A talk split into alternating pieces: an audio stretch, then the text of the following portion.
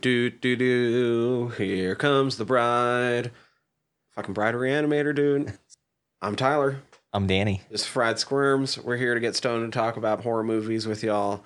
This week is going to be Bride Reanimator. I'm excited for this for one reason that I got to get out of the way right away. Just because I don't want it to be secret. Like, I don't want it to be like some hidden Easter egg for people to notice.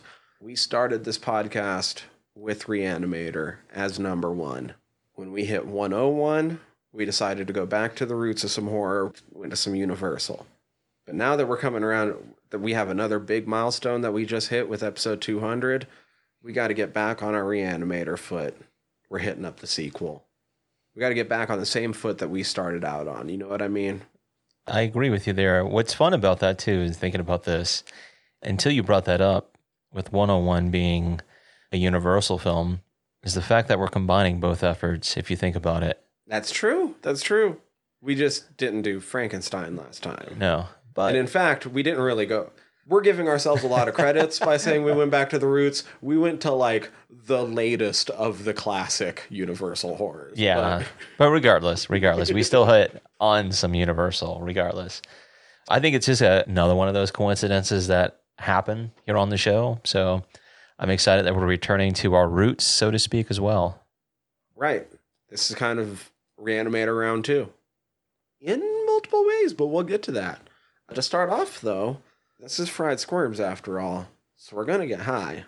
Uh, what did you bring me today? What am I smoking on right now? Well, we'll do our green hits, but to be honest, we've already started in. So. Oh yeah. So since we're already in to our favorite things we do on the show is I brought over some blueberry Tahoe, and once again I got it from a local dispensary here in town, Greener Pastures, just because they run such a good deal on joints. It's hard to pass up on it. So this is one I do believe we've both probably brought on the show before, but if not, it is a balanced hybrid 50-50. I think this one leans a little bit more on the sativa side at their dispensary. And anyhow, it does combine the classic Tahoe OG Kush and blueberry strains. Like I said, I love blueberry, but the effects you'll get on this is you'll feel relaxed. It's a little cerebral. The flavors, you'll have some berry, candy, and sweet notes come through, and it has a very earthy, fruity, grassy, sage, and sweet aroma. I do enjoy this one a lot. I've been chiefing on it all weekend, and nice high. And this one does come up somewhere in the upper 20s. I want to say like 28% THC. So nice. Yeah. Yours, or what I brought you, we found out is a mystery. I know its name is Gala, G A I L A. Yeah. I should ask my bud tender more about it, but I was just like, you know, that's your sativa based pre roll for the day. I was like, that's kind of what I want, so that we're not a bunch of sleepy boys on the podcast. Oh yeah, because that can happen. So I'm like, yeah, I'll I'll just pick that up. Like ten minutes ago, we looked go to find information on this strain. Nothing on any of the apps. Our Google Foo best it brought up is that it's sold out at the dispensary that I bought it from. I know. I was like, well, at least it knows it's in town. But that's all the information we could find. All I know is that it's sativa dominant, and its name is Gala. With a name like that, I would uh, imagine it is probably somehow related to I don't know, maybe like one of the Gaia's gift strains or something. But I could see that, but I don't know for sure. no, until we find out definitively. I can say this since I've been chiefing on it. I do like it. It's a nice smoke, not harsh or anything like that. Let's see. Smell wise, I think I had a little bit of a diesel note on it. Okay. But yeah, it's like I said, just a smooth all the way through burn. I actually haven't tried it myself yet. I have one that I'm going to hit later. But until then, I'm going to enjoy this uh, Blueberry Tahoe. And we're probably just going to go jump into the guts and bolts of Bride of Reanimator. How's that sound? Guts and bolts. All right, guts and bolts, Reanimator. I didn't think about the fact till this second that I have to do a spoiler free setup for this movie. Assuming you know who Herbert West is, because this is the sequel, Herbert West and his buddy Dan Kane are still at it. and good old H Dubs decides to build a bride for his lovelorn friend after the events of the first movie. And also is just, you know, being Jeffrey Combs hamming it up all over the place. Man, so good. That works, right? I think so. You know, without going into spoilers and all that good stuff. You uh, probably have an idea of what this movie will be just by the title. I would hope so at this point. If you're listening to us, right? Like it's obvious that it's Bride of Frankenstein. Anyway. Ish. I mean, Yes, because it's yeah. not really. No, no, no, no. But it's inspired by some of the events. All right. So, of course, week to week, we like to talk about the people who into making the film and the actors and actresses in front of the cameras. And this week, as a gentleman, we've actually talked about a couple times before. I think more recently because we reviewed The Dentist back on episode 166. But Brian Yuzna, really interesting guy. He's uh, a director who's done such things as uh, the film Society, really awesome film. He's also responsible for Silent Night, Deadly Night Part 4, Initiation from 1990. He's also the director on Return of the Living Dead Part 3, which is really cool. He did uh, the Library and Whisper segments of the Necronomicon back in 1993, The Progeny, The Dentist Part 2, Beyond Reanimator, which is like part of a trilogy of sorts in this uh, Right. That was Storyline. 2003. 2003. Yeah. And uh, looks like more recently, 60 Seconds of Solitude in Year Zero. So, man of many different varieties. He's also a producer, a writer, which we'll mention here in just a moment. But the writers, including Brian Yuzna, are Rick Fry, who's helped on such films as Society and Dementia, and Woody Keith, who also helped on Society, Silent Night, Deadly Night Part 4, and the film Dementia. It was inspired by some characters in H.P. Lovecraft stories, which I'll mention in a little bit. And Brian Yuzna, which I did mention, is a writer, is a few credits of note. One I know we've talked about before, which is still kind of mind blowing when you look at his filmography, along with Stuart Gordon's as well, because, you know, we have to mention they're a part of a team. But anybody who grew up in the 80s and probably 90s are familiar with a series of films, starting with Honey, I Shrunk the Kids, in which he was a writer, which is pretty, right. pretty wild. That's right. Yeah, so I was like, man, that's pretty interesting. But he also helped on From Beyond, a film we've reviewed in the past, and Silent Night, Deadly Night Part 5, The Toy Maker. So some pretty interesting things there. All right, cinematographer is Rick Fichter. He's a gentleman who's helped on such films as Society, Adventures in Dinosaur City, and he did six episodes of television's Nash Bridges back in 2000. Wow. Okay. Yeah, yeah, yeah, yeah. Okay. All right. Editor, gentleman we've talked about before, Peter Teschner. And we talked about him back when we reviewed Phantasm Part 2 on our hmm. 103rd episode. And a few things of note outside of Phantasm Part 2 is he helped on Society, go figure. He's also helped on such things as The Dark Side of the Moon, which is a film Unearthed Films actually picked up not too long ago. Hmm. Pretty interesting. So for those who are fans, he's also helped on Silent Night, Deadly Night Part Four, Puppet Master Part Two, A House in the Hills. Let's see here, 28 Days. Interestingly enough, Road Trip, Charlie's Angels, Scary Movie Two, Borat. Believe it or not, Semi Pro, Land of the Lost, Horrible Bosses, St. Vincent, and Identity Thief. So, some pretty interesting, more recent films when you look at it. All right. Another name we've actually talked about before because he helped compose the music on our very first review when we did Reanimator way back when, right? So, Richard Band. He is the brother of Charles Band, and you're like, why are you mentioning that guy? Charles Band is the guy who, who founded Full Moon, Oh, who's shit. responsible for like some of the films I already mentioned with the Puppet Mm-hmm. Master and Demon Toys, and we've actually talked about it because of Evil Bong. Right, right, right. Yeah, so stuff like that. You know, it's some shit I grew up on too. But Richard Band's done some pretty cool stuff, man. Just a few things of note. I'll get this out of the way. He helped with uh, Puppet Master, The Littlest Reich. That's probably something more recent, along with Exorcism at 60,000 feet.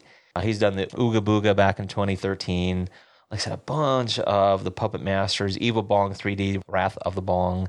He helped on Masters of Horror, The Washingtonians, and Valerie on the Stairs, along with Dreams in the Witch House, Beyond Reanimator, Stargate SG1. Yeah, some really cool stuff, man.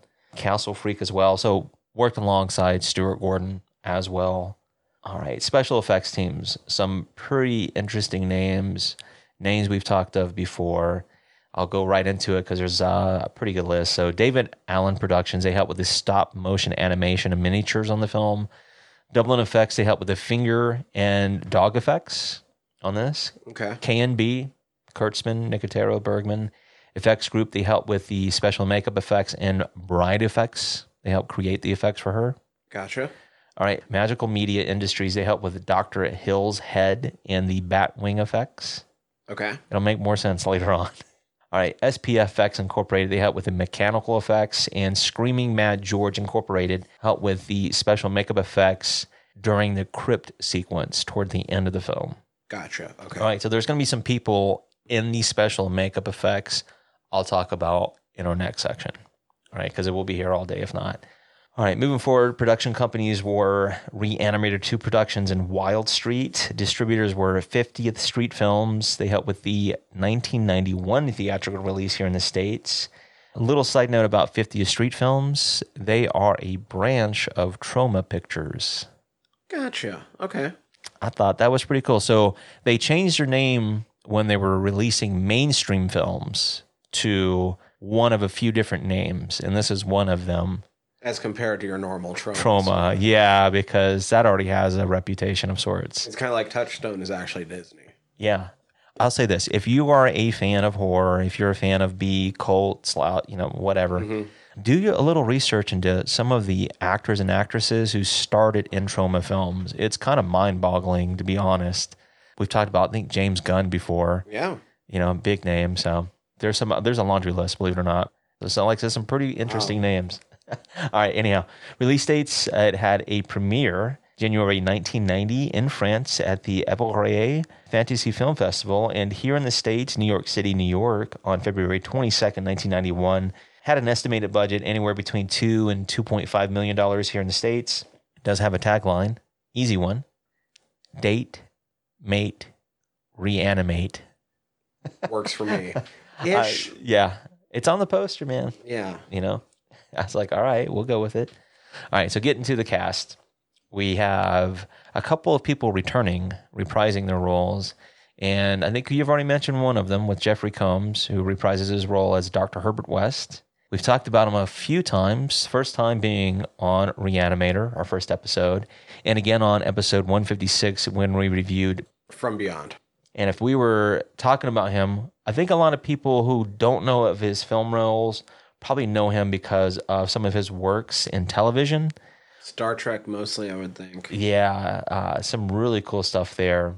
He actually fictionalized Edgar Allan Poe in the Black Cat episode of Masters of Horror, which is really interesting as well. I think some people probably know him as Dr. Kevin Burkhoff on the 4400 television series.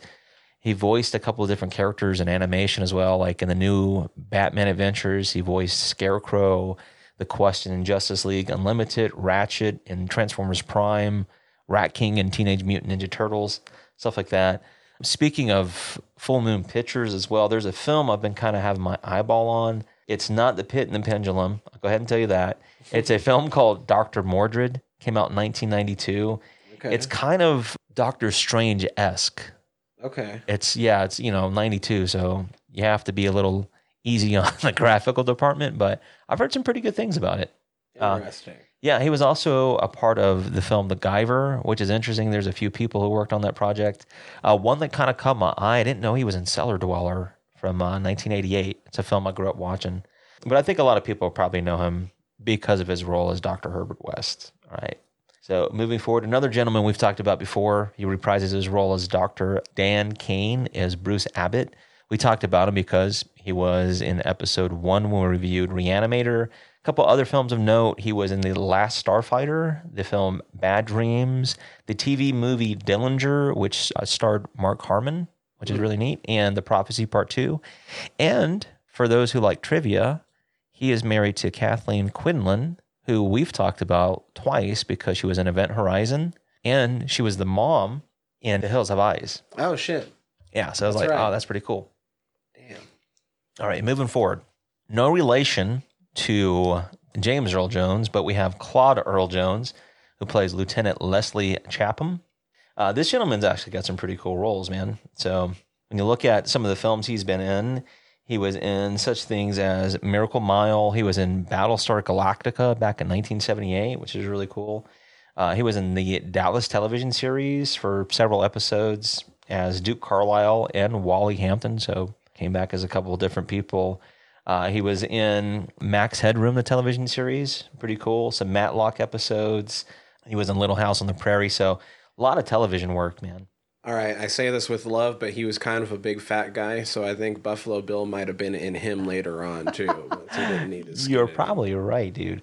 All right, here's somebody who I didn't think we'd be talking about in this capacity, but we have Fabiana Udenio, who plays Francesca Danelli. Come again? I know, right? I will here in just a moment. But uh, for those who are fans of some Michael Myers films, some Austin Powers films, they'll know her affectionately as Alotta Fagina. Yeah, I don't know how I didn't recognize her when I watched this movie. I thought I kind of recognized her, but I had no idea from where. Now, here comes a tie-in on credit I just gave, even though he's not in the film, but here's a, the tie-in, right? I had mentioned Bruce Abbott was in the film Dillinger that starred Mark Harmon. Right. Well, when I was growing up, I should say. There was a film in the 80s I watched a shit ton of that starred Mark Harmon and also starred Fabiana Udenio. And that film is Summer School. Also stars Kirstie Alley. And there's an infamous scene that the class pulls off in homage to Texas Chainsaw Massacre. It's pretty fucking awesome. So, anyhow, some other films of note I remember her from as well is she was in In the Army Now right. which is really fucking dope if you like uh, some of the guys in that film Pauly Shore, Andy Dick, amongst other David Alan Grier. Yeah, there it is, Summer School. That movie's awesome, dude. Dang. Yeah.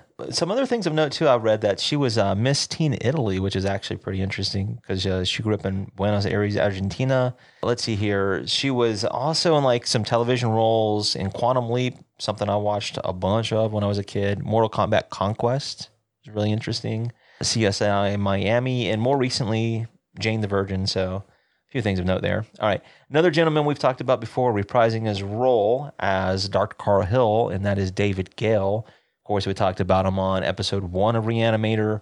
Some other films of note. He was in Savage Weekend, The First Power, and the film The Guyver.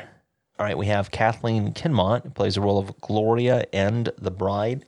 And uh, a few things of note from her. She's got some interesting things. She was in uh, such things as Halloween 4, The Return of Michael Myers, She Wolves of the Wasteland. She was in Snake Eater Part 2, The Drug Buster. She was in a couple of the CIA films, one called Codename Alexa and CIA 2 Target Alexa. She was Koss's secretary in a film I know you've said you've seen, I don't know, dozens of times. And I'm not exaggerating that thing you do Yeah. which is really cool, and uh, a lot of stuff in television as well. Uh, she was also a part of Mortal Kombat Conquest, which is really neat. She was also a part of Baywatch uh, for one episode. So, like I said, some pretty cool things of note here. All right, we've got Mel Stewart plays the role of Doctor Wilbur Graves, and a few things of note from him. He was in All in the Family from seventy one through seventy three for eight episodes as Henry Jefferson. Really cool. All right, he was in. Uh, a bunch of television series actually. Tabitha I know is as decked as one from 77 through 78.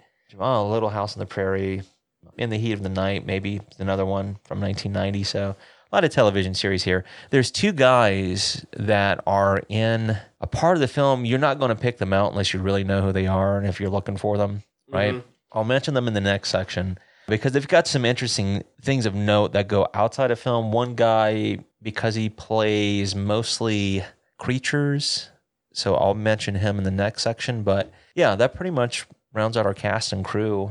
You did give us a setup, and we should give you some warnings heading into the next section. Let's see. Warnings, Boobies. boobies. Not a ton, Not a, especially no, for the time period. But no, but not bad. But yeah, some of it's um, not as pleasant as you would think. right. Some of it. I mean, there's dead being brought back to life, so sort of Right, hence the- zombies. Reanimator. uh, you got dead bodies in Yeah. various states of dead. They're not necessarily de. I mean, some of it's technically decomposition, but like that's not the focus. It's more like some of them are chopped up and shit. Like You're absolutely right about that. So there's going to be some blood and gore given the film's notoriety, you know, its predecessor. I would say it's not as extreme as its predecessor. though. No, not as extreme, but there's some decent moments here and there Mhm. sprinkled in. Some language here and there. some violence here and there. There's some animal harm, Yeah. but it's I'll go ahead and say it. It's all like animatronic puppetry stuff. So and it's not hard to tell that. right, right. But for those who are sensitive and don't know any better, that's what that is. So no real animals were harmed. I'm trying to think anything outside of that. There's some I don't know some weird body stuff, combination Yeah. stuff. Yeah. I, I mean, it's technically body horror, that's for sure. So- Yeah, yeah. So there's some of that. And arguably creatures. Yeah, arguably. Mm, Yeah, I think that'll work. Whatever. Go watch it. Ignore what we just said. It, go watch it anyway. And then come back and listen to us talk about how Bride of Reanimator made us squeal. How does that make you squeal? All right. Bride of Reanimator. I hadn't watched it till last night. Nice, man. This was my first time with it. To be honest, I had kind of stayed away from it in the past because I was like, they already did Reanimator and Lovecraft did Reanimator and he didn't write a sequel to that shit. I'm not sure if I want to see a sequel based on nothing. And then I was pleasantly surprised to find out that, oh, the parts they didn't adapt in the first one, they just threw into this part. And so I was immediately like smile on my face. Like it doesn't open super right away with them in the war. It takes like a minute and a half to get there, but then they're in the war. And I was like, "Oh shit, this is from the story." It's pretty awesome. And so I got I got super excited right away and it held me the rest well, that didn't quite hold me the rest of the way through. Jeffrey Combs held me the rest of the way through. once again nails it out of the park. If nothing else, if you see Jeffrey Combs and you know you're going to get at least a performance out of him, Especially as Herbert West. oh man, oof, kills it. So this is another one of those ones. I can't remember the last movie we said this about, but it's it's been said before where I both understand why the cult following for this isn't as big as for Reanimator, but I also feel like it should be a little bit bigger than it is. Yeah, Did we say that about From Beyond? Was that also I think that was the remark, but I stand by that. I stand by that one for this film as well. Although this one versus From Beyond, that's tougher. Yeah, for several different I might reasons. end up going for From Beyond on this. From Beyond's pretty dope, man. I'm not gonna lie about that, but this one has its merits. It has its Mm-hmm. merits for sure. Although I might go Combs' performance in this. Ah, yeah. I mean, it's Herbert West. yeah. It's hard to go wrong with that. He and Jeffrey Combs are a match made in heaven, Yeah, that or an Arkham in this case. gets tough though. Let's see. I kind of appreciate that they didn't just give us the stupidest reason ever, but like I like it, but I don't like that they make no attempt whatsoever to explain how Jeffrey Combs survived the end of the last one. Right. Yeah. There's some retconning kind of stuff going on. And there's also some things that were filmed that never made it to either film, Reanimator or Bride of, that is alluded to in this film. One of them being with Barbara Crampton's character, Megan Halsey, and one being, well, let's put it three ways. The one that you just mentioned, Herbert West, at the end of Reanimator because he's getting attacked by Hills's intestines. It looks like he's getting dragged into whatever. And then also, Dr. Hill's head was like literally smashed in. The eyeballs were gouged in, and his head which is like discarded. That's right. Like, what the fuck? But here he is, right? I had forgotten about that. Yeah, he got fucked. I had remembered Bad. I had remembered Combs, Mhm. but And it was alluded to at the end of Reanimator. It seemed that Dan Kane might have used the reagent to reanimate Megan Halsey. right. Okay, so that was the illusion, and there are some allusions to that as well in this film. There was some stuff that was filmed actually with the stand-in for Barbara Crampton that explains maybe some stuff that was left out. You Mm. know, it didn't do a whole lot, but I could see why they left some of that stuff out. I thought I read somewhere about a deleted scene, and I couldn't remember if it was deleted from this one or I think it was from Reanimator. Yeah, I think it was Reanimator. If this is about that might explain how Combs lived because it's a scene that shows that throughout all of this time he's been shooting up diluted reagent periodically to sort of build it up in his system. There's a line in that deleted scene because I'd seen the deleted scene with Dan Kane, Megan Halsey and Herbert West, who is in that scene, where Kane hits her with the reagent. She reanimates, but she breaks down and then she dies. She had a broken neck and whatever. And West comes back in and he makes the joke. He says, um, you know, Dan Kane's like, What happened? I thought you were dead. He's like, Yeah, Dr. Hill, he was going to finish me, but he didn't have the guts. right? So that tries to explain what happened with Megan Halsey and the reagent and what they've been mm. doing with it in the meantime, trying to find what they explain in this film, you know, with reptiles and some other stuff. Which that's from the book, right? I'm almost certain. I think there's some allusions to that.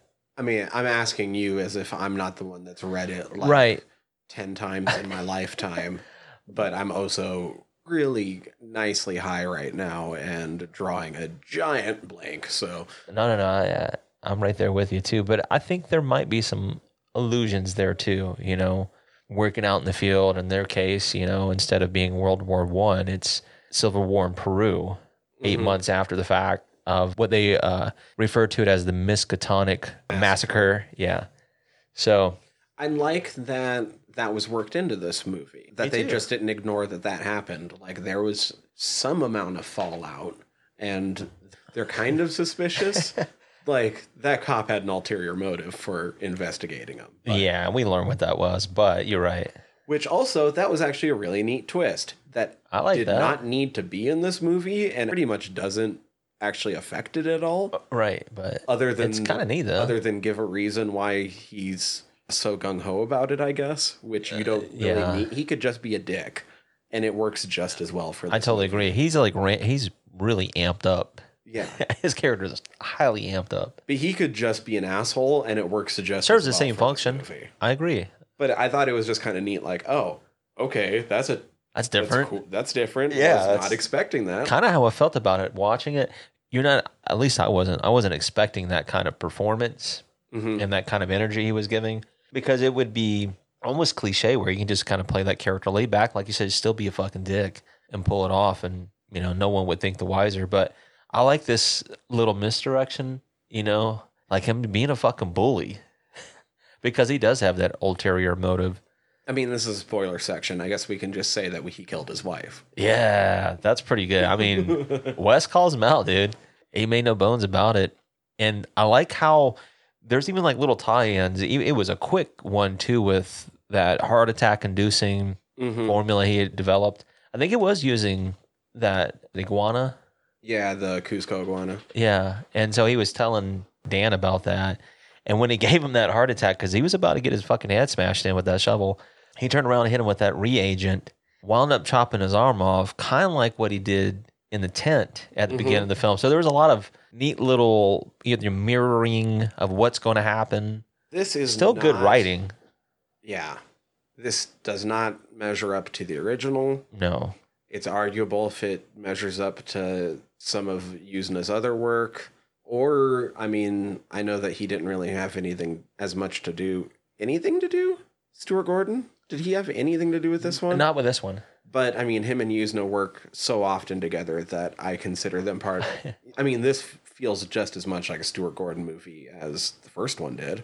I know what I I mean? agree because they did bring, you know, we talked about the actors back too, but familiar people in this, isn't- genre. This isn't the strongest of Gordon's offerings, but it is still a well put together. No doubt. Like, I think for the time period as well, it has some really good shit going on with it. It was also wild that they opened on fucking Hill's Head. Dude, I know. I, I like that as well because once again, you're like, what the fuck? What's it? How did he come back? And there's a little side story that's kind of funny. Yeah, I think one of the weaker parts of this movie is that it doesn't ever decide what to actually focus on. Yeah.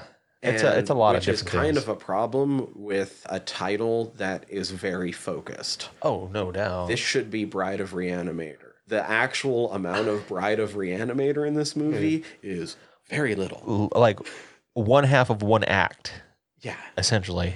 One half of one act with the actual Bride of Reanimator. Who's But in it not very long.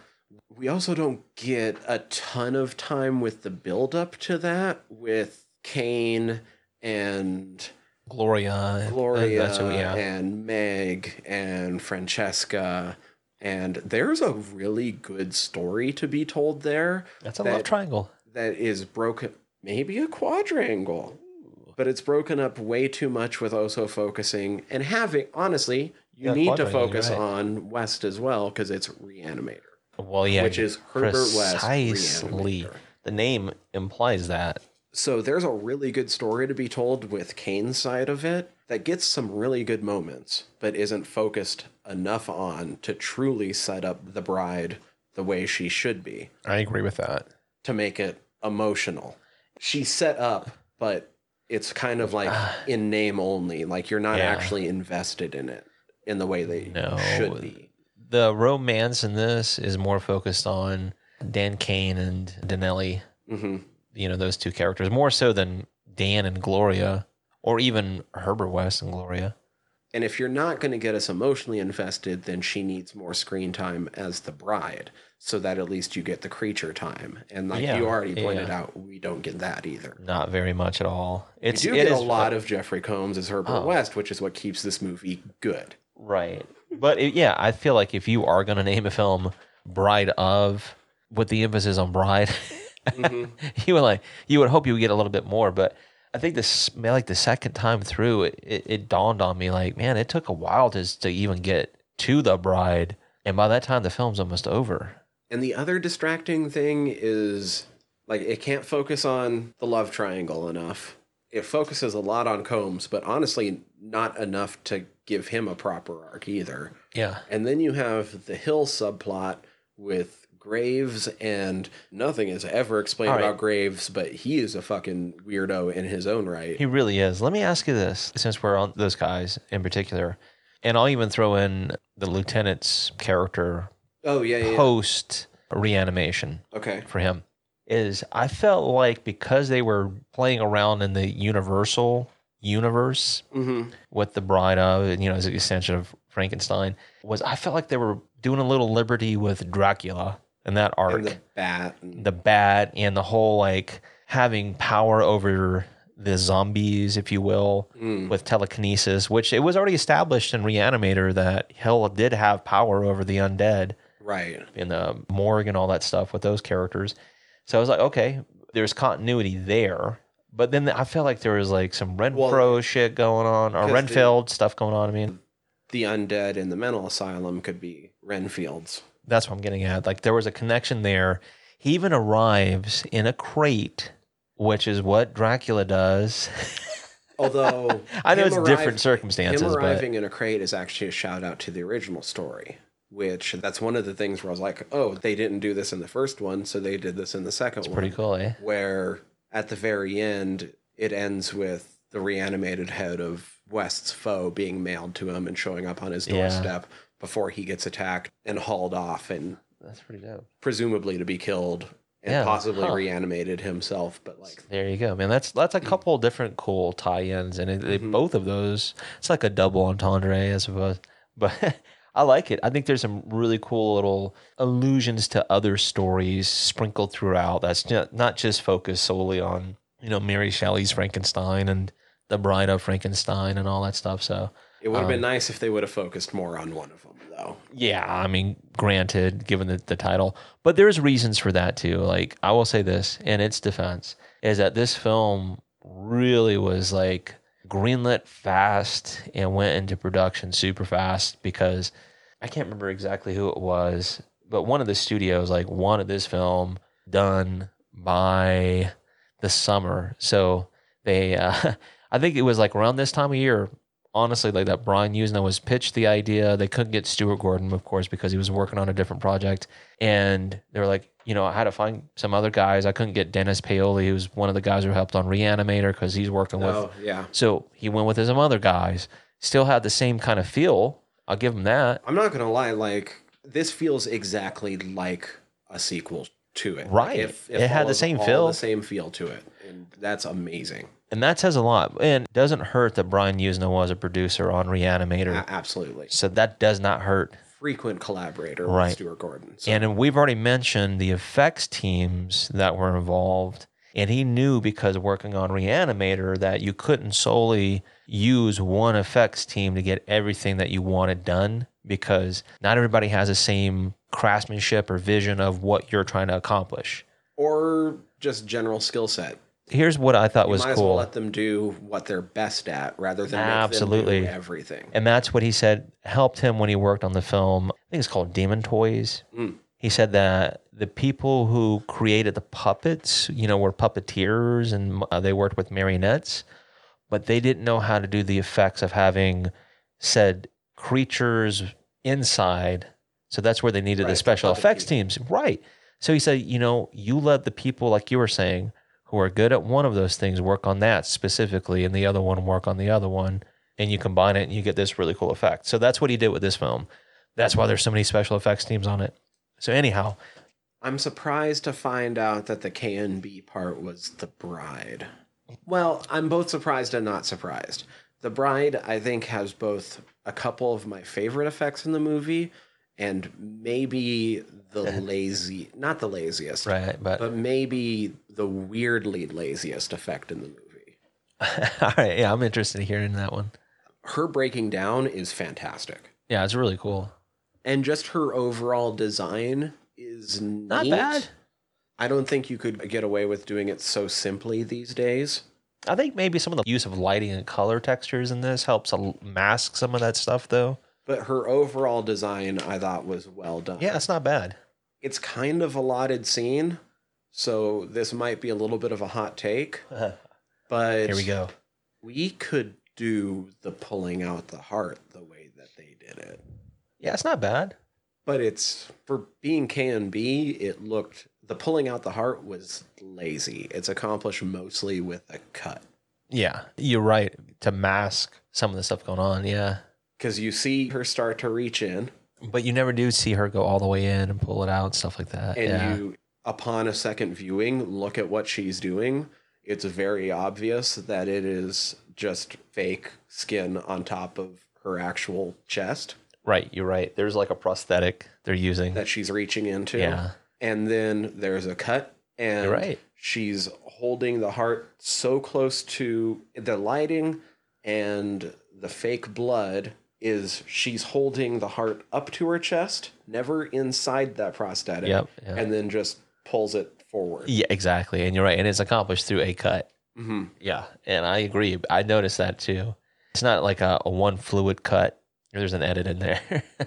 And I'm kind of surprised that we didn't get a full That's a good full point. in and out from them. Yeah, you would think. Now, I read that it was Nicotero. Now that being, it was good looking. No, no, no I agree. I don't want to say it would look like shit.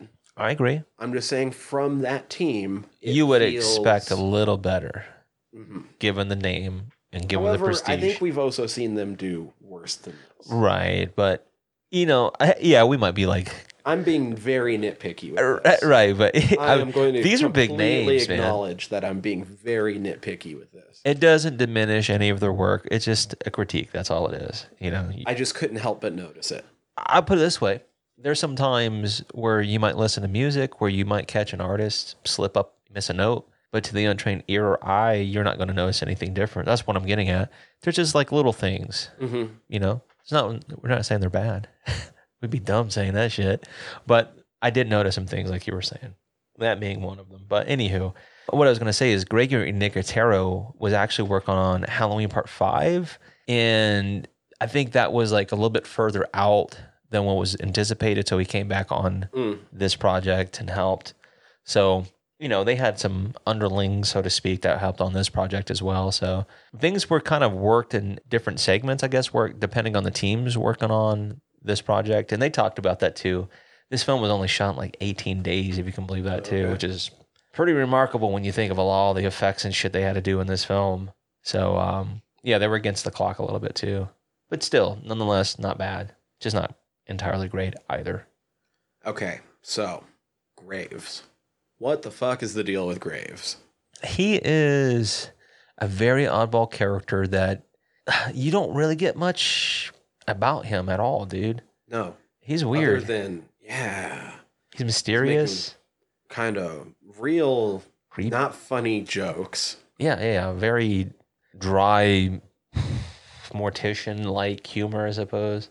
but also like why are you he just Who and why? he does the he I, how does he get the reagent in the first place i can't remember that That's when the lieutenant comes in to the morgue with fucking Hill's head. He mentions he found it at a sideshow. So he's Mhm. questioning him about the missing body parts along with, you know, the massacre and the events and what have you. So they go into like this body part room or whatever the fuck it is, a storage room. And that's where they find the reagent is in there. there's no reason for him to do the fucking bad experiment i guess is what i'm eventually getting to Yeah. I watched a review and jokingly they said, and it kind of makes sense. This was not the intention of the film, but given the time we're in, this, this is how COVID happens. right you want covid that's how you get covid Don't be fucking around with bats. by just injecting are you bats with doing? shit Quit fucking around. i mean even if he like wants to test it like i feel like that's not the place to start Oh, no, dude. Phew. What are you doing? I don't know. A lot of his character seems to make no sense. Yeah, that guy seems just- to imply that he is doing some fucking creepy shit of his own. Like West is not the only one fucking around with bodies in this place. This speaks volumes of the time period and maybe the healthcare system at that time, where you just have like some random dudes and just work in the underbelly of hospitals and just do some creepy experiments. These are like the modern day body snatchers and shit like that. Mhm. It's kind of what this is like. Knowing some of the sad realities of the way some things are actually tested, and this isn't going to get into something weird like animal testing. Yeah, yeah. Um, I actually found it really interesting that West was willing to do so much of this research using a female body Mhm. because I don't know how many people realize this, but a lot of things aren't ever actually tested on females That's a good point. there's a like places to go look up. I'm not a good source of information on this, but there are super interesting podcasts and books and like experts on how like a lot of medical shit, like a lot of test groups and the way things are not test groups for like later on, like the placebo versus does this work, but like the trying to make things work Huh. in the first place before it gets to that phase is done using only like male cells and male reactions and stuff. Hmm. Which some drugs have side effects that you don't find out until they're presented into a female body. Interesting. and also It makes, makes sense. things given- a lot. I mean, I feel like it's becoming more and more known that female healthcare is kind of shitty compared to males. Yeah, And that's literally a part raw of deal. yeah, that's ah man, that's weird. We do some weird shit sometimes it. Mhm. as guys. Some more so than others, but I didn't know that. I didn't realize that, but it makes sense as well. Mhm. Given. and not just like medical shit, but even just the way things are designed in our everyday life. Yeah. Damn, get him, Tyler. Once you learn a little bit about it, it's one of those things that you can't help but keep in the back of your mind, and you're like, "Oh shit, that's." Even things, you, even things down to just like chair sizes and shit, are, Yeah, that's- are that's built with certain specific Huh. specifications in mind. I mean, I'll put it this way, and that makes sense because everything has an origin story. You can trace it back typically to a Mhm. starting point, and then it really does make things make more sense in perspective. Car seat design and Yeah, like that. somebody had to do that. What did they use? What was its yeah, you know, what was its purpose, its intention, et cetera, et cetera. I like that. I think that's interesting. Mhm. when he was doing cool. so much experimentation using a female corpse. Yeah, that like, kind of goes against the grain, right? Mhm. That's really cool. Uh man, I had a fucked up character voice I was using for the explanation of some of the body parts and where he got them from and shit in my head. And I was like, ooh, I might try one of them later on. But anyway, here's something that you mentioned already, and I didn't realize this, which I thought was really cool. Is you know the references already to H.P. Lovecraft and the story of Herbert West, Reanimator, and all that stuff. Is they said like uh, what was the opening that you mentioned earlier was like from the fifth book or 5th Mhm. novella, And I was like, okay, that's pretty cool. But they said there's also, of course, a reference to the sixth novella Oh, because also the basement being connected directly to, to the cemetery, right? And that was from the Tomb Legions. Mhm. I was like, okay, that's really cool. Some of this stuff I didn't know, but like you said, they were drawing from some source. I thought was neat. Skipping a little bit ahead, we've already made maybe a little bit allusions to this. There's a scene where Herbert West is showing Dan down in the laboratory. He's got the fingers and the eyeball, The finger creature was pretty cool. right? And they said that this is a nod to Thing. Thing? Yeah, from the Addams family. I was like, that's really cool. Here's another really cool thing I didn't realize until I actually watched this behind the scenes stuff. But one of the guys who did the special effects on this, we've already kind of alluded to some of the teams, but uh, it was uh, the Doublin effects. They did the uh, the eye finger creature, right?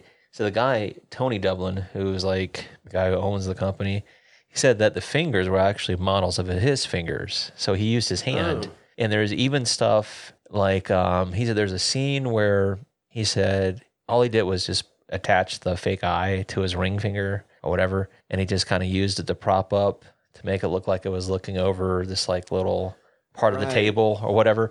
So he said he just, you know, did some practical stuff. They used some stop motion effects and, you know, whatever. Uh, but I thought it was kind of a, a interesting gag, so to speak, in that it was kind of, it was a little goofy with, uh, you know, the lieutenant showing up because this is like right after Wes is telling Cain, he's like, there's no way a cop will ever show up here. Okay, so speaking of the cop showing up, Yeah. and this is jumping forward a bit, but we've already jumped around a little bit, so I ain't too worried about it. When the cop shows back up in the house and Herbert West ends up having to kill him, what leads to the cop being able to show back up in the house is how do I put so Dan and Herbert are downstairs doing experiments, and Dan just dips upstairs to get his dick wet. That's exactly what happens, dude. All right. The way that that kind of timeline happens, if I'm not mistaken, you can correct So, me. I want to say, like, I understand Dan having to keep up Oh, yeah. the appearances. They can't let Francesca know the no, no, no. experiments That's, are going on downstairs. too creepy. Too creepy. But he at no time dips back downstairs to be like, "Yo, Herbert, like, like I got to take care of this because otherwise we're gonna get found out." That's right. He just like, "All right, I'm gonna bounce upstairs," and then he just he has a nice dinner and gets his dick wet. yeah, he eats and eats. And while upstairs, completely misses the fact that All the shit that's happening Clapham with West sneaks and into the house. or Chapham, yeah. You're right, man. This is how bizarre that is. Is like right after two guys, Cain and West, that is, show back up to Arkham at the hospital. You know, we find out that Gloria is the patient, the terminal patient, and then as they're leaving the hospital, they bump into Francesca. You know, and then Dan Cain. This is so funny. One of the guys said, Dan Cain steps up and he's uh, like, "Hey, baby girl, how you doing?" But the whole point was like they were setting up like a that date later on the night for dinner or whatever, and then that's where Chapham comes in and walks her through the psych ward after West and Cain Mhm. leave because they're also like playing Weekend at Bernie's with one of the cadavers. right, That was kind of fucked up. but this is kind of the tie-in back into the first one that's clever too, is using those psych ward patients as a tie-in to why they're in this film and why there's a connection with Chapham in the first place to this film because his wife was a part of that massacre. hmm She was reanimated. You know, when Francesca gets assaulted by the patients, that's including Chapham's wife, I was like, that's fucked up. And then you're right, Cain and Wes, they do their thing later on that night. And then she shows up to have dinner with Dan. Wes has no idea that that's what he's doing upstairs. And while they're wine and dine in 69, and Chatham shows up, bullies his way downstairs. And I'm- I've kind of already talked about that where Wes calls him out on his wife hmm because that's he's like, you know, he starts questioning fucking West about that night. He's like, hey man, she showed up with head trauma, bro.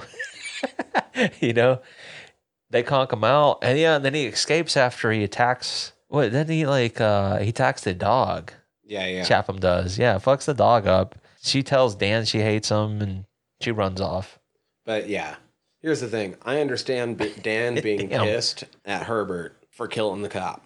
But who was upstairs and completely missed a fucking Dude. cop sneaking into the house? You're right. I mean, I can't blame him, but you got to at least give your homie a heads up. Yeah. I mean, you guys live together, you work together. You got to at least give him that much. Dude, they it seems like they kind of just had sex in the open, right? Because Yeah, Herbert just he like walks by, walks like- by Motherfucker. And like cop might have watched because he was like 15 foot away. How long had he been creeping in the house in the first place? He could have mixed them so easy. Dude. Yeah, he could have could have been the cuck in the corner. He was, I'm sure he was the dirty little cuck. Just Again, pervert. but uh yeah, it's just some some interesting use of timing with characters and, and their circumstances and all that stuff. I did think that was interesting though.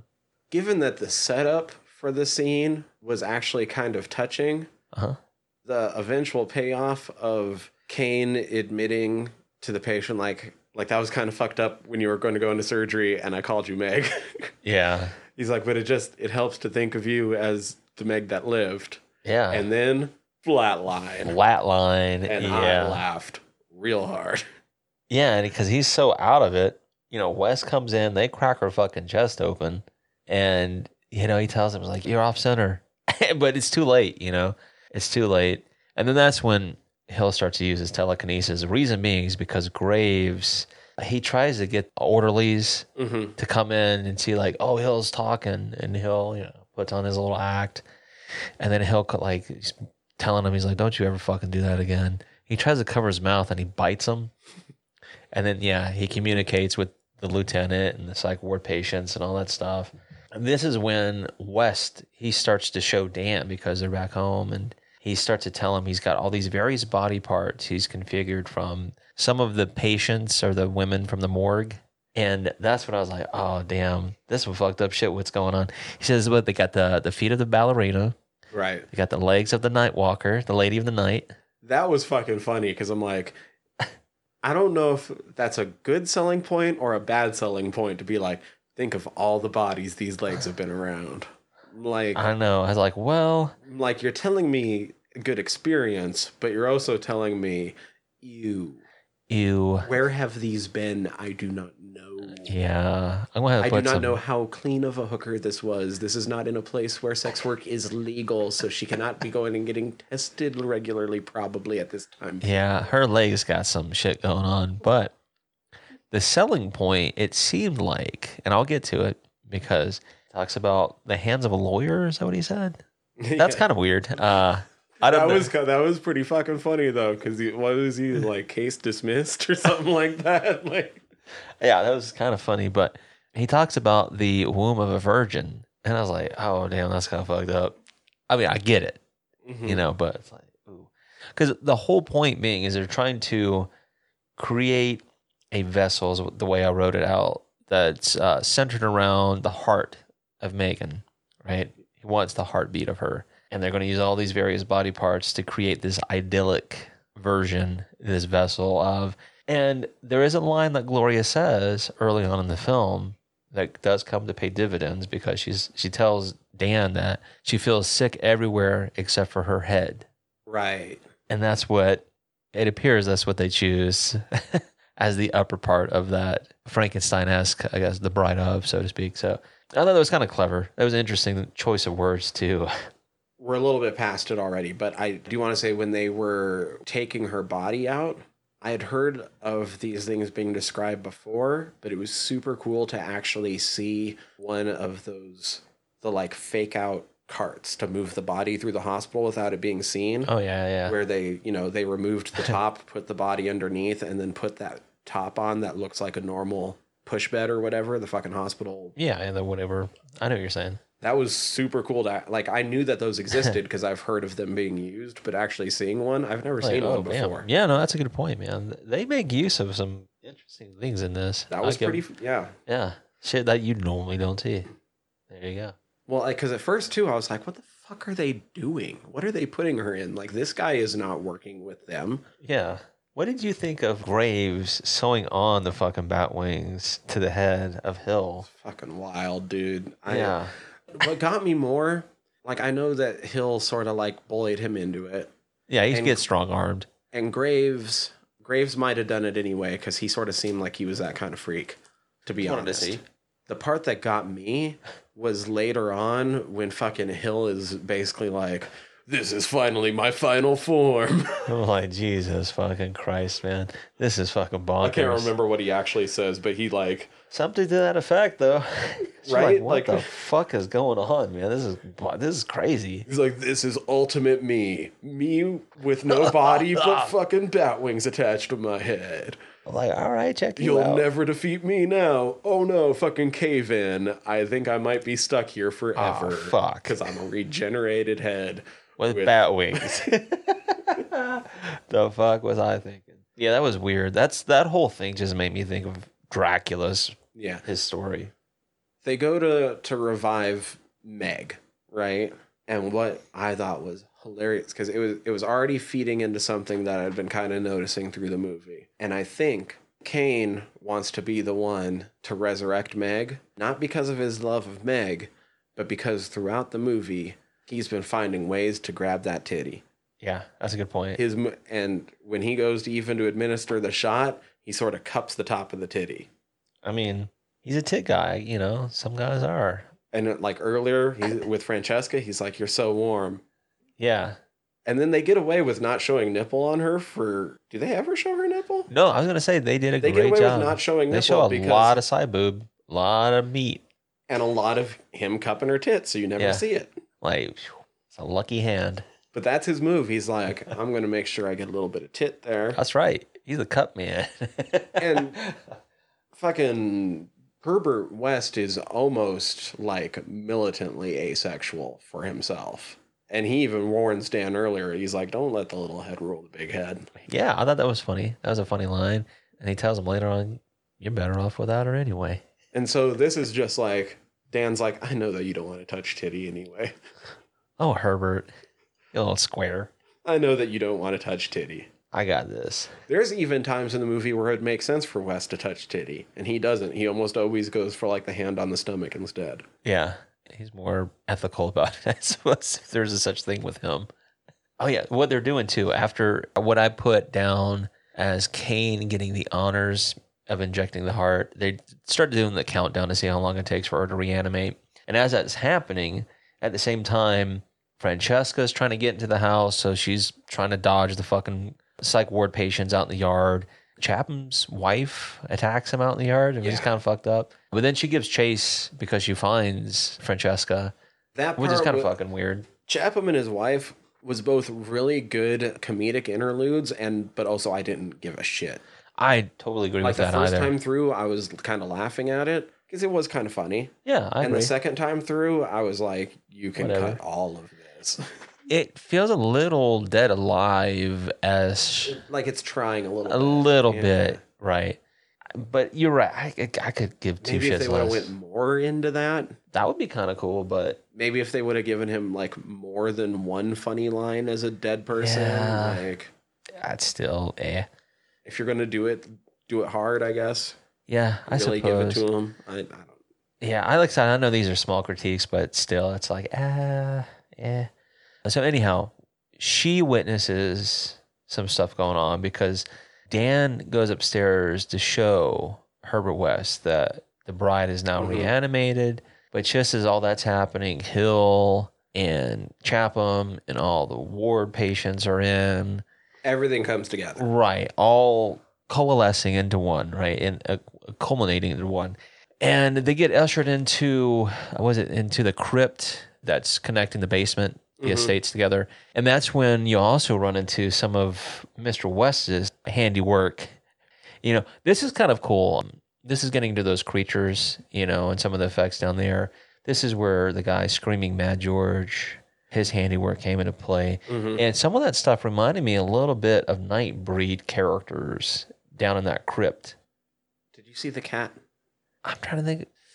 I don't think I did. Okay. Now I think about When it. we're done, okay. It's- maybe not worth pausing the show to show you this right now because I don't think it's going to get But I do want to see it. of Yeah. a reaction. And it's only in maybe like one or two shots. But when all those creatures burst in, after they burst in, and there's a part where everything's kind of turned back around, and they're kind of more in the room looking back towards. They're looking like from like the top of the table. Okay. At the very back of the table It doesn't look like it's at all a zombie. It doesn't look like it has had any parts replaced or was put together with anything. Coming over the back of the top of the table is just a fucking white cat puppet. Huh. And once you Weird. see it, it's the funniest fucking thing because it fits not in that scene Yes, I, I don't think, at all. I don't think I, I caught that, but I'm curious now that you mentioned that, dude. It's kind of cool.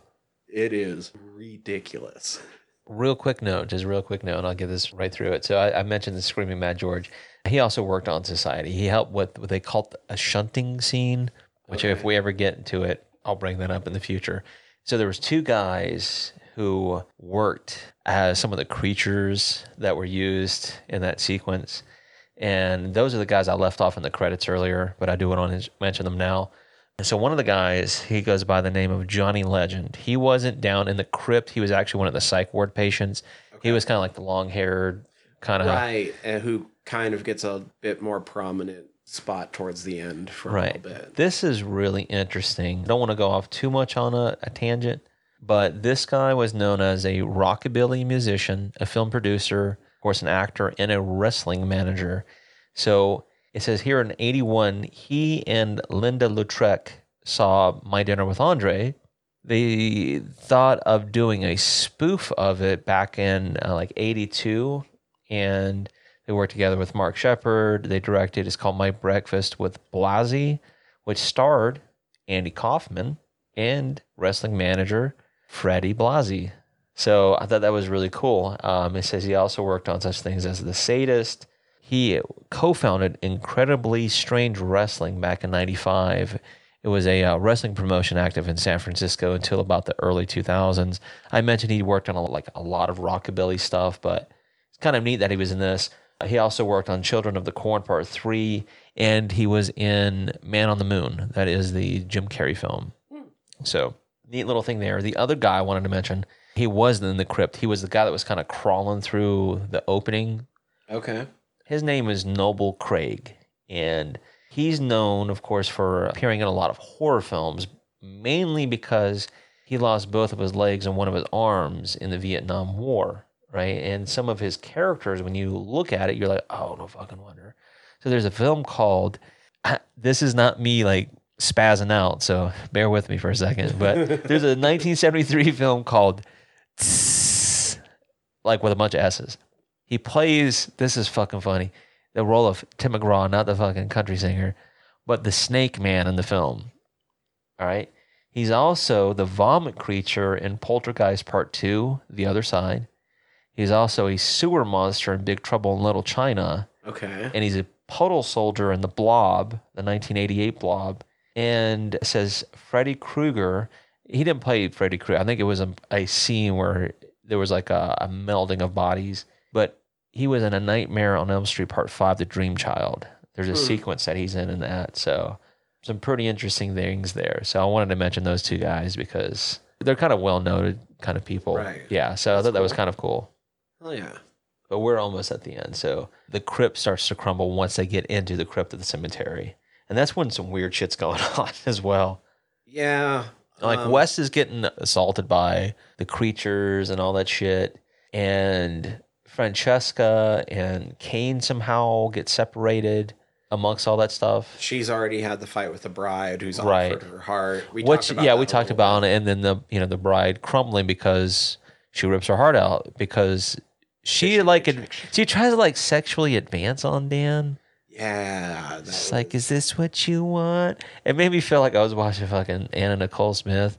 So when that triangle finally comes to a head, that's when I kind of wish that they would have actually built it up more. Yeah, because it's so quick, and it abrupt. plays really like soap opera melodramatically, especially Yeah, Dan. Dan basically turns into a fucking soap and opera it character. makes sense because of his background.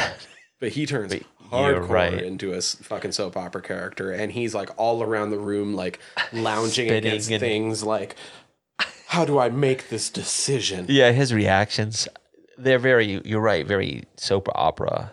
And I didn't care. Yeah, I didn't either. You're not really invested.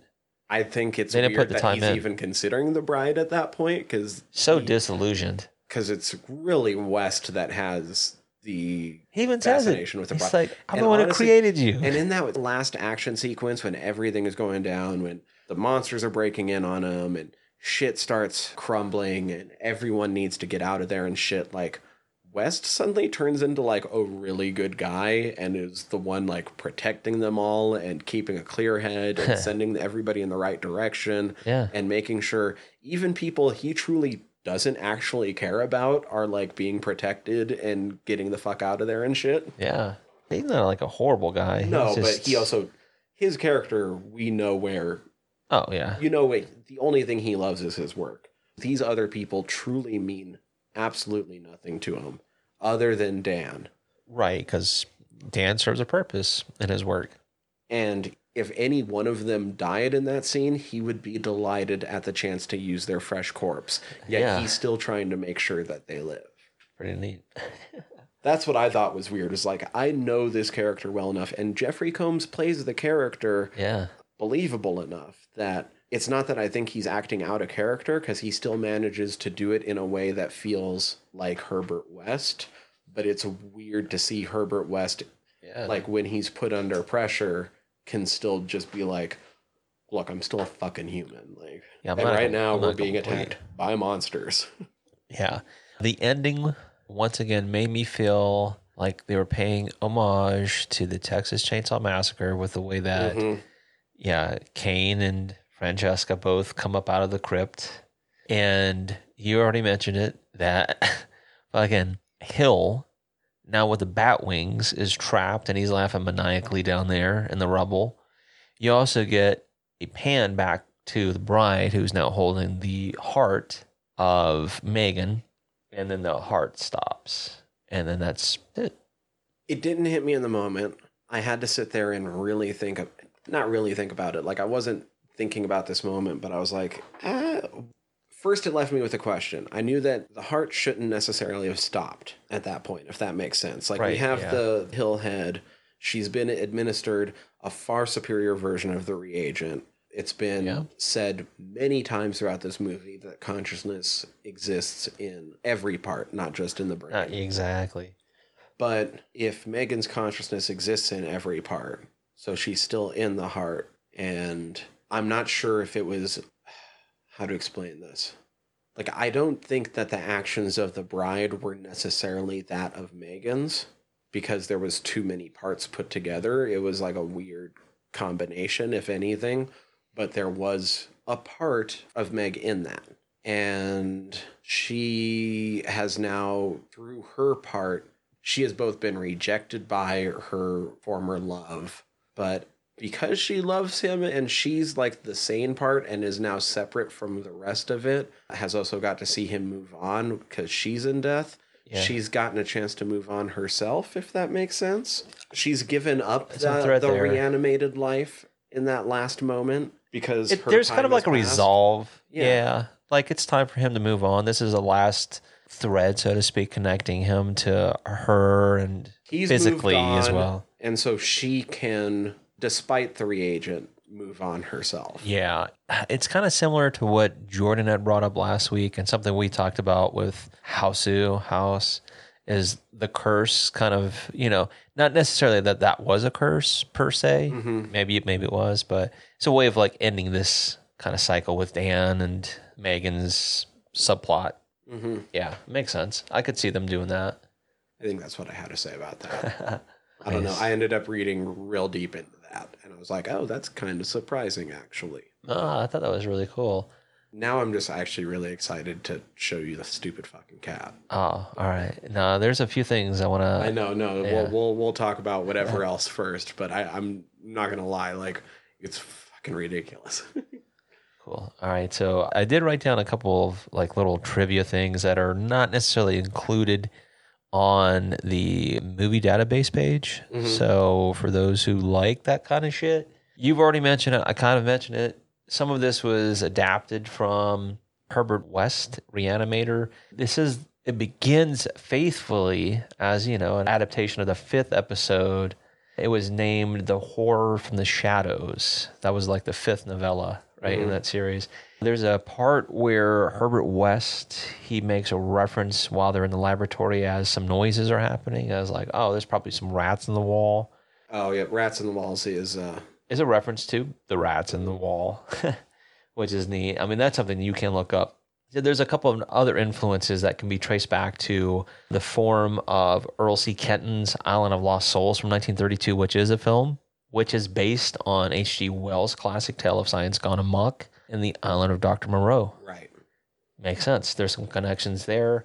Wasn't uh the documentary that was made about the production of the Island of Dr. Moreau movie with Marlon Brando? I think that's called Lost Souls. Oh, I think you're right, dude. Yeah, that makes sense. That's kind of another little cool circle. yeah, that's kind of cool.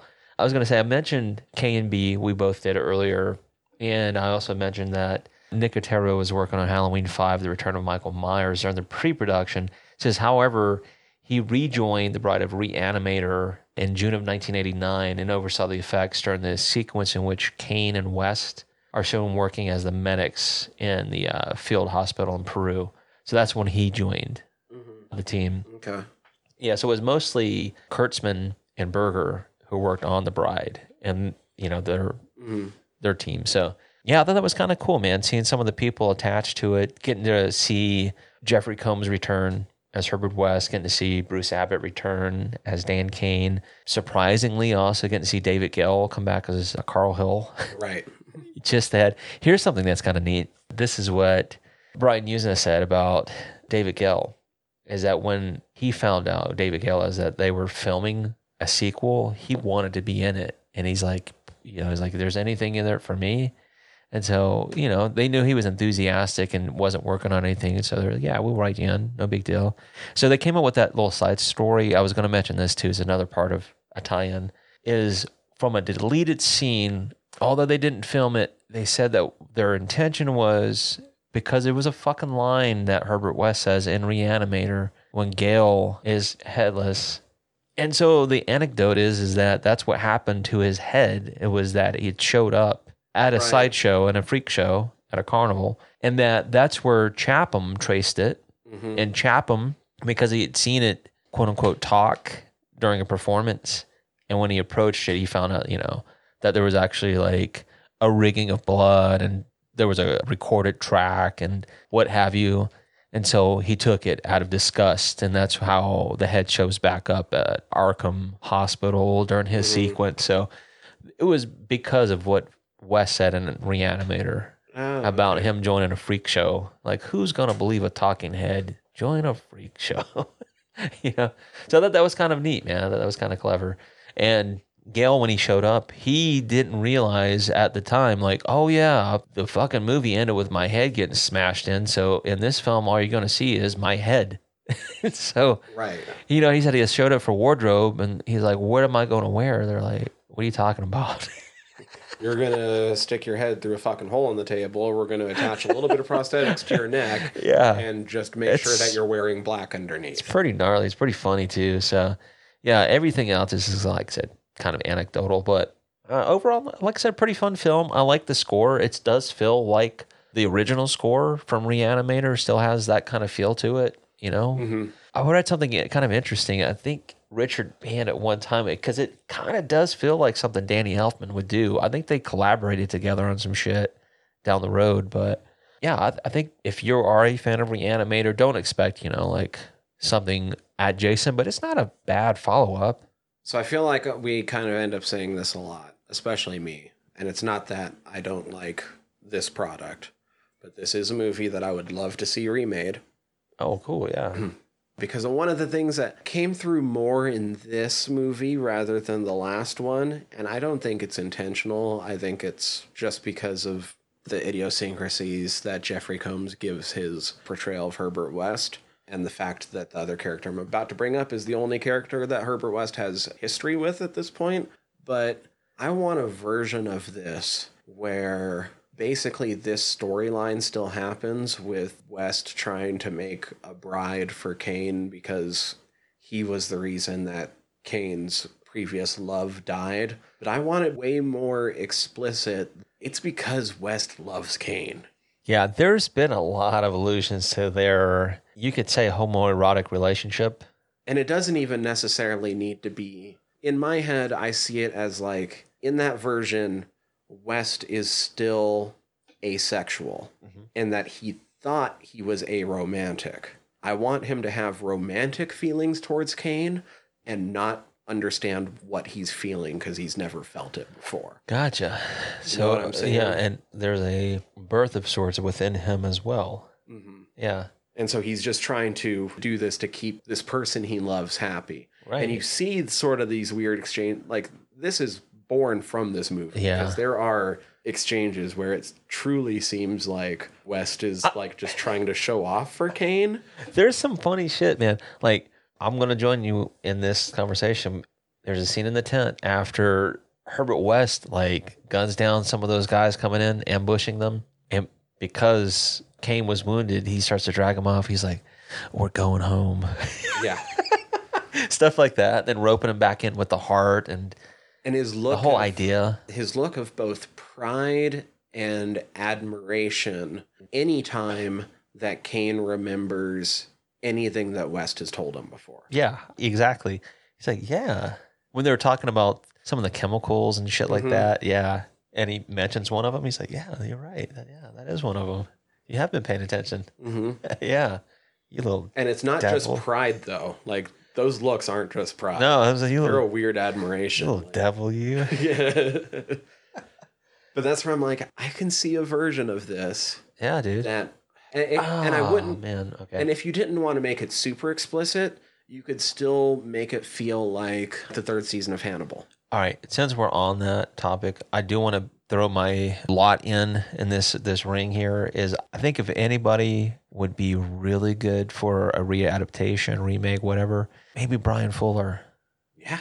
Like I some don't of know. his if, team. I don't know if it's something he would ever be Right, interested right, in. right. But I feel like if you're going to lean into that direction, I think he would be a good person for that vision. Yeah. And like I said, even if you don't want to make it super explicit, Right. you can make it like the third season of Hannibal. I'd be cool with that, dude.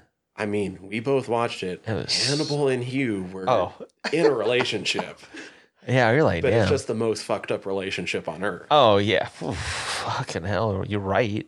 Serial killer and hmm yeah. Anywho, you're right. It's very complex, very difficult. but it's hard to describe it as anything else. Bromance.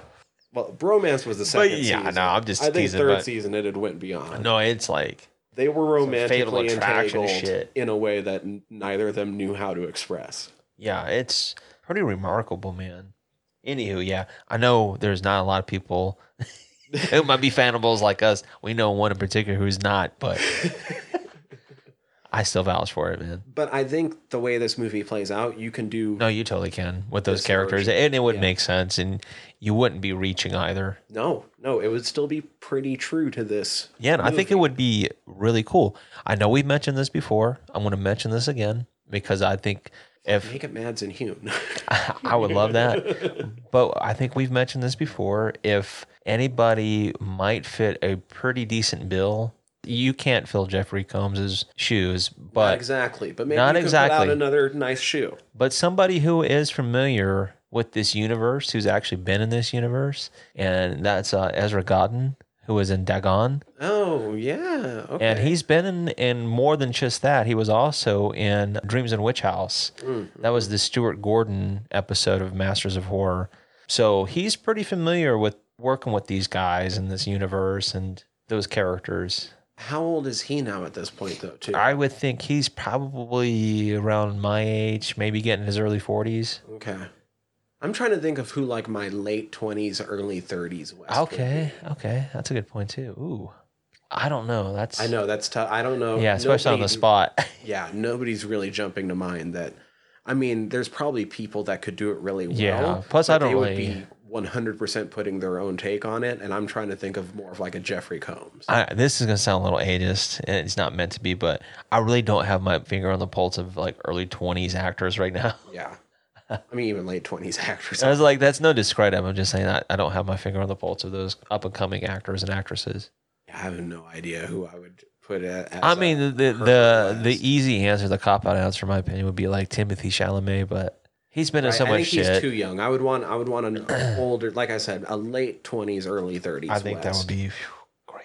Actually, yes. I just I have nobody immediately jumping Uh-uh. in mind. Well, maybe for those who do chime in, because it'd be interesting. You know, just for shits and giggles, it's always Mm. kind of interesting to hear other people's opinions too. I mean, I know this they all, don't have to do it like Combs. That's the problem. And I'm trying Right. to think somebody who could bring that same energy. But like, I there's definitely people who could do it. Probably more like sinister. and that'd be okay. Yeah, yeah. Yeah. I was like, yeah, you don't have to be Combs's version, but do something a variation of it if you can. No, but it's still kind of fun to think about that because when you're playing around, and we've seen it time and time again, we're still talking about it. But with H.P. Lovecraft and that universe and the characters, there's always going to be a, I think, a market, whether it's a cult status market or sometimes a mainstream market. There's going to be, um, you know, an avenue for that. There's going to be a fandom for that. So why not? You know, if someone's interested, I think there's a good market for it, man. Yeah, no, I was still trying to think, but Yeah. still have nothing. I really don't know either. I, it makes me wonder too, like how much would you want want to maybe lean in towards like a Clive Barker esque vision too? Because you know he does pretty well with a little bit of this, not necessarily Barker himself, but some of the vision that he shares. Right, right. I don't know. But it's all hypothetical. I don't know if I really have much else to say about this though. No, like I said, it, it was points It was fun. to. It was kind of neat watching some of the behind the scenes footage and interviews and stuff like that. As brief as they were, they were still really interesting and kind of gave me more insight into the filmmaking process. And yeah, it's not a bad film. I am glad I finally watched it. If, like me, you haven't watched this because of the fact that Lovecraft never wrote a sequel to Reanimator, Uh-huh. watch it because it is still Reanimator. There is one thing I want to leave with everybody. This is including you, right? So, because there is a trilogy, there is a song that's associated with Beyond Reanimator. I didn't want to mention it while we were talking about this film because it doesn't have any relevance. But I watched the fucking the video. Holy shit! All right, so there's a video by this guy called Doctor Reanimator, and the song's called "Move Your Dead Bones." So there's footage from the motion picture. I believe Yuzna does direct it, or I think we've mentioned that. It was filmed in Spain, low budget, you can tell, but it does have snippets of Jeffrey Combs because he comes back as Herbert West. So for those who are curious, go check that music video out and tell us what you think. Oh, yeah. Let's see. We have next week picked, right? We do. We do. We've got actually. I mean, we have at least the next three weeks picked. Say spoiler. but next week, Dude, Leprechaun. I know, dude. I'm excited because there's some really interesting names. If you're not familiar with this franchise, wow. I haven't seen First Leprechaun since high school. I've seen it more recently, not I won't say the more recently, but within the last five years, I've seen it, I think, at least once. Yeah, I want to say the last time I saw it, I was 16 years old. Wow. You've got some catching up to do. So this is going to be a lot of fun for me. cool. Well, my lips are sealed until next week. Anyway, hopefully you guys all uh, check that out next week. But for this week, I'm Tyler. I'm Danny. Fried Squirms. Out. Hi, everybody. Tyler here. If you like the podcast, please hit subscribe however you're listening to us right now. Also, if you could rate and review us however you're listening to us, or preferably over on Apple Podcasts, that'd be super cool as the entire world is ran on algorithms and we want to be all up in them. Uh, we highly appreciate it whenever you tell all your friends about us. If you have any suggestions, comments, questions, want us to put eyes on your current independent horror project, you can always contact us, squirmcast at gmail.com, or you can contact us through our website, www.friedsquirms.com. Uh, scroll through our entire back catalog there, or click the links up at the top as we are part of the Earwyrm Podcast Network. Uh, and would love it if you went and checked out some of our sister shows. Uh, the easiest way to keep track of things across the entire network is to go over to that website. That's earwyrm.com, E A R V V Y R M.com. Uh, you can search for us across all the social medias. If you type in fried squirms, we should be what pops up. Not going to give you all those ads. So, with all of that in mind, we'd love to hear from you. Until next time, peace.